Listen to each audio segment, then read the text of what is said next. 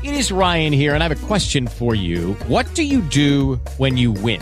Like, are you a fist pumper? A woohooer, a hand clapper, a high fiver. I kind of like the high five, but if you want to hone in on those winning moves, check out Chumba Casino. At ChumbaCasino.com, choose from hundreds of social casino style games for your chance to redeem serious cash prizes. There are new game releases weekly, plus free daily bonuses. So don't wait. Start having the most fun ever at ChumbaCasino.com. No purchase necessary. VGW Group. Void where prohibited by law. See terms and conditions. 18+.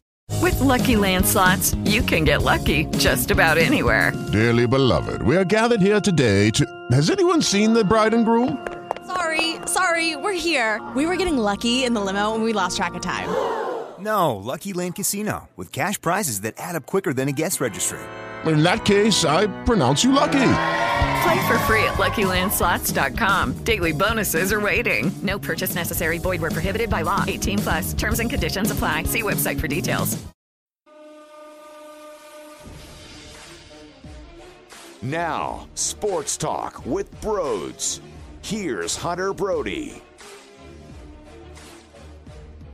I feel like there's no buzz surrounding the Philadelphia 76ers right now, and maybe that changes after Game 1 against the Celtics, but because of the Flyers making a bit of a playoff run, because of the Phillies' frustration with the bullpen, it seems like the Philadelphia 76ers took a back seat. And isn't it crazy how this works? Ben Simmons gets hurt. He needs surgery. He won't be available for the postseason. And now all of a sudden, fans aren't as juiced up for the playoffs. You know how it is around this city, how many people think that Ben Simmons is just a guy and he'll never work and he's not a great player. How ironic when Ben Simmons no longer can compete. Oh, the Sixers have no chance. Oh, there's no energy surrounding this team. Shocking. It's almost as if Ben Simmons actually means something. It's almost as if Ben Simmons is a game changer and can provide so much. That doesn't mean he doesn't have flaws. He has flaws. We know his flaws. But I'm making a point to all the Ben Simmons haters out there and all the people that want him gone and think he's horrendous and thinks that he's not some game-changing type player in this league. Obviously, he is. And to be honest with you, I don't know what to expect out of this team. The last two games in the bubble, you had a lot of play from the bench. I couldn't really get into it too much. I know a lot of people were reaching out to me saying, Broads, where's your post-game reaction to the game against Houston and to the game before that? It's hard for me to get involved. I was intrigued a little bit by the first game of just the bench because I wanted to see Matisse, Alec Burks, guys of that nature, but towards the end when Embiid played a handful of minutes and then sat the rest of the game and, the starters played the first half, but all of the seedings were already locked, it was hard for me to truly get into it. It was nonsense out there, in my opinion, so it was hard for me to dial in, especially with the other sports going on. So with that being said, I was out on the Sixers for their last two bubble games. Didn't mean much to me. They knew who their opponent was. They knew the Boston Celtics were the opponent. The seeding meant nothing to that point. So anything that happened out on the court, it meant nothing to me. But now it all matters. Now the mindset changes. It's all on Joel Embiid. It's that simple. You're going to win games because Joel Embiid is going to have to dominate. Now, guys like Tobias Harris are going to have to step up. And there have been moments where he's been aggressive. He's been way more aggressive when Ben Simmons wasn't available to play. So he took that initiative, right? He's been getting to the free throw line more. Tobias Harris is going to have to play a big role. But clearly, it all goes heavily on Joel Embiid. And when you look at what the Boston Celtics have, they don't have legit big men that should be able to shut Joel Embiid down. You're going to see some different looks, I'm sure. Some double teams thrown his way, and at specific times. Maybe it's before he gets the inbound pass. Maybe it's as he gets the inbound pass. Maybe it's after he gets the inbound pass, and then he attempts to take a look to the basket. They're going to utilize the double team to make him feel uncomfortable if Joel Embiid starts to do his thing against some of their big men. You have Theis, you have Cantor. In my opinion, Embiid should be able to take care of business. It's about the wing play. It's that simple. The wing play for the Boston Celtics, they scare me. And I think without Ben Simmons, you're going to have some big-time trouble when it comes to the guys you can play from the perimeter out and guys who can attack the rim. This episode of Sports Talk with Rhodes is sponsored, by the way, by Orbit Energy and Power. And with over 20 years of experience in the solar industry, they are home to your solar experts. Their solar program helps eliminate your electric bill completely. They offer flexible financing solutions such as $0 down. Don't forget about water purification systems, backup energy services, battery storage, tree removals, electrical upgrades, and more. Visit their information. It is in the description. So, a little bit of news that came out today. Brett Brown didn't shut down the idea of Matisse Thybulle being in the starting rotation. And the only guys that would make sense for Matisse Thybulle to go in there would be Al Horford or Shake Milton. I don't expect Shake Milton to be the one out because then who's running the offense? It's definitely not Matisse, and it better not be Josh Richardson because I can't stand Josh Richardson being the primary point guard. So the only guy in theory that would legitimately make sense to me is Al Horford, and I don't think that's the right move. Look, I like Matisse Thybulle. I think he can provide spark when it comes to that defense. I also know that he can pick up 4 fouls within 4 minutes, and he's very raw. He's got to roll, without a doubt, and he's going to play some big defensive minutes. I'd rather see Al Horford. I'll take Al Horford right now against somebody like Jason Tatum. If that's the matchup that it's going to be, I'll take that right now and see how the veteran leader, the smart basketball player who's been around for a long time and former teammate can do. I want to see what he can do against that matchup first before I make any decisions. If you have to adjust, then by all means, you adjust from there. But I'd rather stick Al Horford in the starting rotation the moment he's been there before, he's played against this team, he knows the entire team, he knows their coaching staff. I prefer Al Horford. I don't want to go with Matisse Thybulle right from the jump. Now, realistically, you're going to throw a lot of different players at a lot of different guys on the Celtics. You're not just going to have one player on Jason Tatum, all right? Kemba Walker, he's going to be a bit of a nightmare. Josh Richardson on him, that's going to be effective, hopefully, based off of the size advantage, and maybe, and this isn't a hopeful thing, I don't want anyone to be injured, but I'm saying in terms of this being a reality, Kemba Walker has had a knee issue. So the knee issue could possibly come into play. Maybe it becomes a problem for Kemba. I don't want that to happen. I want to beat teams because they're healthy, and the Philadelphia 76ers are just a better team, and they perform better, and they come out on top. But that is a factor in this series. There is an issue with his knee. So with Josh Richardson, when he plays to his ability, that's the thing. I don't know if he has played to his ability when it comes to his defense from the perimeter. Actually, I do know. I don't know why I said it like that. Of course I know. He has not played to his ability when it comes to the defensive side of the basketball. And going up against Kemba Walker is going to be a tough task. But I know when Josh Richardson does play his best game, when he does play his A game defensively, he should be able to give Kemba Walker a really tough time as well. So Josh Richardson on him, and that's another guy that maybe you can throw Matisse on when he gets some of his bench minutes. Tobias Harris on Gordon Hayward, but maybe you can utilize Tobias on someone like Jason Tatum at times as well. You're going to see, I think, a lot of different players giving other individuals some time on defense to see what sticks, to give them different looks. If Josh Richardson's good at one thing, but Tobias Harris, who isn't as good of a one-on-one defender but has a little bit more length, maybe Tobias can give someone a tougher night based off the fact that, hey, well, he's a little bit longer. Or they just play these wings in a different way. Who's going to take on Jaylen Brown? Is that more of a Shake Milton role? The top guys you got to look out for, obviously, Kemba Walker, obviously, Jason Tatum, and then they have Jaylen Brown, and then they have Gordon Hayward. Like, they have players who can score the basketball. They have guys on any given night who can take over and can score the ball and can dominate the game. Now, the Celtics have struggled defensively in the bubble. Realistically, though, you take a look around the league, and it seems like there were a lot of teams that struggled when it came to these 8 regular season games. Maybe that has to do with the nature of it not being the playoffs, right? Because the playoffs intensify everything. Maybe it has to do with it's hard to fuel up your own energy. There's no fans in the building. There's no people screaming down your throats to get you pumped up to play defense. Maybe that has something to do with it. But I would assume once these games tip off and they know it's playoff basketball, that things would change. I watched that Portland Trail Blazers and Memphis game. Magnificent basketball game. Ton of fun to watch. Yeah, Ja Morant doing his thing. Dame Lillard, CJ McCollum, specifically McCollum, late in that fourth quarter, making big-time buckets on Ja Morant. The kid's going to be special, though. Morant's going to learn from that moment without a doubt.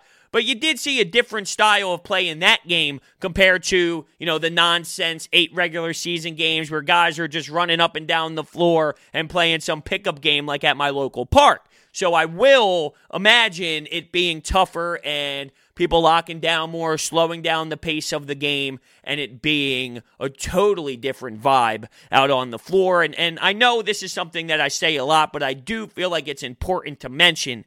When it comes to playoff basketball, it doesn't relate to regular season basketball. It doesn't. And because regular season is so long, people get sucked into that style of play, and they think that's what it is in the playoffs. It's actually an entirely different sport, in my opinion, when it comes to the pace of playoff basketball in the half-court sets. You don't get the freedom of running up and down the floor. You don't get those insane fast breaks constantly throughout a game. Now, that doesn't mean fast breaks don't happen ever. Let's not twist my words. But when it comes to the style of the game fully, it's totally different. It has a unique style to it, and it's not the same as being able to go chuck up threes left and right insanely. And that's why I keep going back to Al Horford, and I feel more confident in Al Horford in this type of setting than I do in regular season ball, because this favors his style, his age, and what he brings to the table when it's his basketball IQ. And when he utilizes his skill set to the slow down game, I think it can help this 76ers team. I always questioned. Look, I think this team, the 76ers, are going to lose. I don't have optimism. Now, am I saying there's a 0% chance? No, I'm not saying there's a 0% chance. If Joel Embiid can take over this entire series, if Al Horford could be a difference maker, if Tobias can be a difference maker, if Josh Richardson can score buckets like he did against the Trailblazers where he scored 30+, if he can contribute offensively, because there's some nights where I don't know where the hell he is, and I don't know if he even played in that game, and then I see the box score, and it's like, what? Josh Richardson somehow logged 37 minutes? So if you get one of the other games from Josh Richardson where he's noticeable, where he does make some plays, where he scores the bucket, where he has a couple hot quarters, well, then you do have a chance to win some games. I'm not saying it's a 0% chance. I just don't feel confident that without Ben Simmons, they could get it done. Now, maybe you look at this as a different scenario than I do, but with Ben Simmons out, could it be a positive? And what do I mean by that? That sounds absolutely ridiculous. Brad Stevens, he's the one that built the blueprint for Ben Simmons. Build that wall. I hate saying that. No, that doesn't sound right coming out of my mouth. Let's not go down that road. But that's essentially what he did, right? He built a wall off, and Ben Simmons couldn't get to the rim. He couldn't get to the basket. Now take that off. Now, clearly you lose a ton defensively. You can argue the best defensive player in the league when it comes to guarding 1 through 5, even though he doesn't get the proper recognition. But you lose so much defensively, especially with a team that has so many great wing players. But offensively, will the spacing be different so much in a positive way because Brad Stevens doesn't have that wall that he once built to stop someone like Ben Simmons? Ben would stop in his tracks and look like that he was a deer in headlights, right? And that's why I'm so upset that Ben Simmons isn't getting to play, because I need him to grow. I need him to develop. And the only way you teach yourself how to get better, and the only way that you get to use film properly, is if you take what you did in the prior postseason and you work on it in the offseason. And I think he loses a big opportunity, and that is scary in my opinion. But is the spacing positive now on the offensive side to the point where maybe they can score more buckets? Maybe they can find a way to spread the floor out more and knock down some threes. Shake, He's going to have to knock down some threes. He's going to have to be a big part of this offense when it comes to spreading out the floor. I know people are screaming at Furkan Korkmaz's name right now, and you know me. I don't feel great about it. I just don't. And I hope he flips me off 7 times after knocking down 7 threes in game 1. I really do. I hope he says, screw you, broads, you idiot. I can't believe you doubted me. But I don't feel that comfortable about his game. You're going to have the quickest leash on someone like Furkan Korkmaz. His defense is a big-time problem. Alec Burks. Now, I think you're going to see a decent amount of Alec Burks. He has shown with the ball in his hands, he can get you a bucket. He has shown if the offense looks stale a bit, he can find a way to get to his spot and make a bucket. Now, there's also times where he goes quiet. There is a time where he doesn't execute properly, and that's the reason why he's a bench player in this league, and this is who he is. But the Sixers can totally utilize him, and I would expect for him to have some big-time minutes off the bench. I don't know if Mike Scott has a favorable matchup here. We actually had Mark Jackson of NBC Sports Philadelphia, the pre- and post-game show analyst, Mark Jackson, of course, former NBA player, was on 97.3 ESPN with Mike Gill and myself on the Sports Bash from 2 to 6 p.m., and he said he didn't really know if Mike Scott fits this matchup.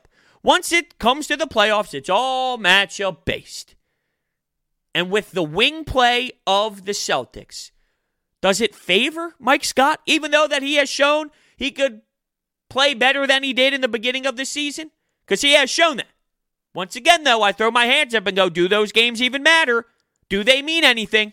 I don't have the answer. How much value can you put in there? How much value does the coach put in there? I don't have the answer. But he has been scoring the bucket, so can you criticize the man? I just don't know if this is a matchup for him. You're going to have to go more guard play. No Glenn Robinson III. That's going to be killer. Because he's someone, and I know he hasn't done it well here, but he's someone who can actually shoot the three, and he can defend better than Korkmaz. And that's going to hurt you. Glenn Robinson III not being available for at least game 1 is going to hurt you. Now, support for Sports Talk with Broads is brought to you by Manscaped, who is best in men's below-the-belt grooming.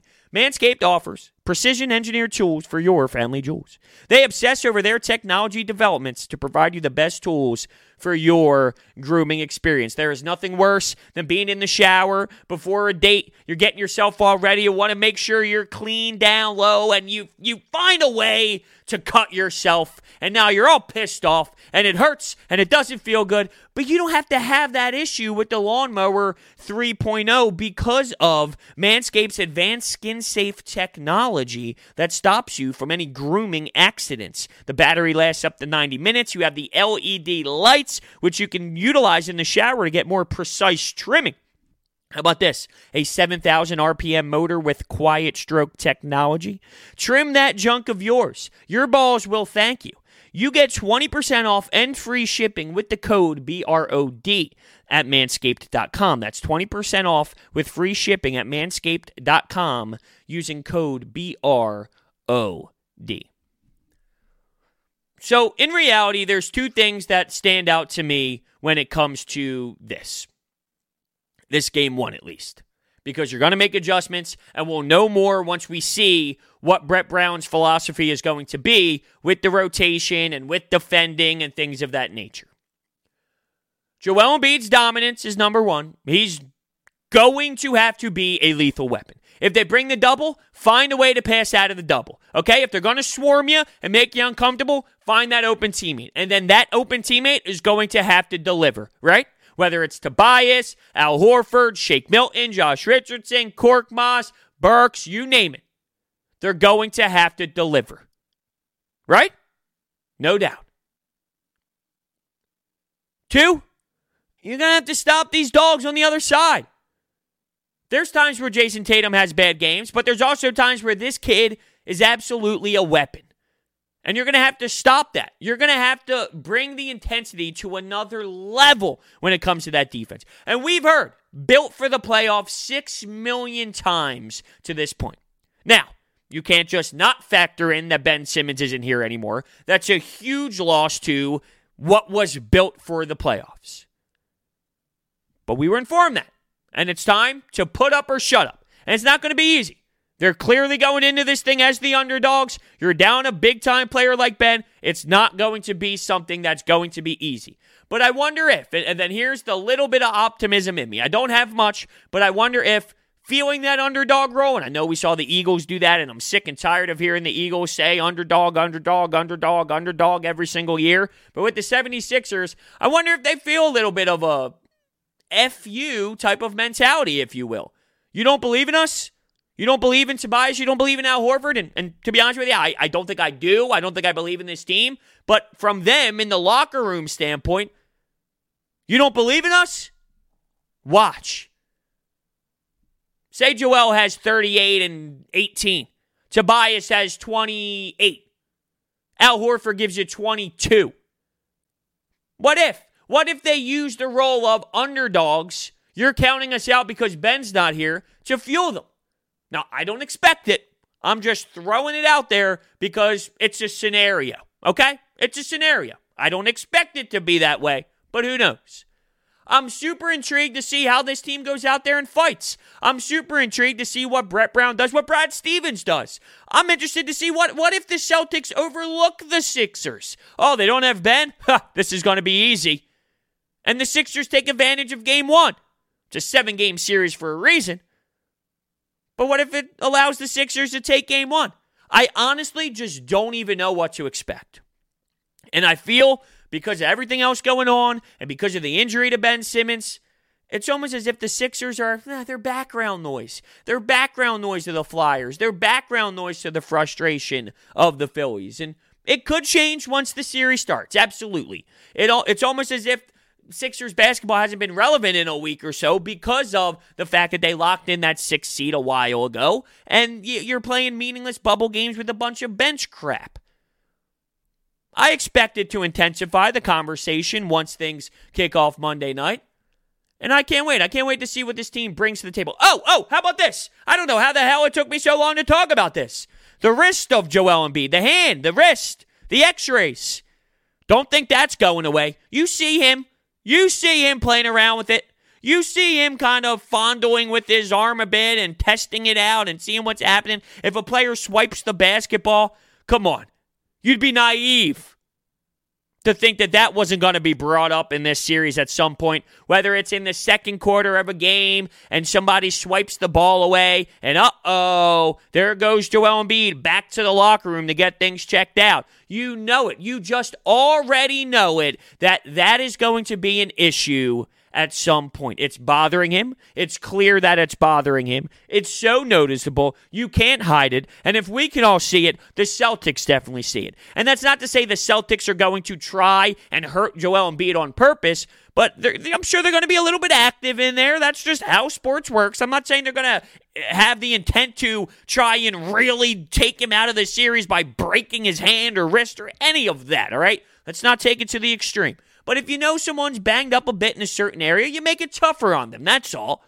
So I would expect the Celtics to do that. Oh, here comes the double team. Make sure you get in there a bit. Make sure you get in there. Be active. That's all. Can't wait, though.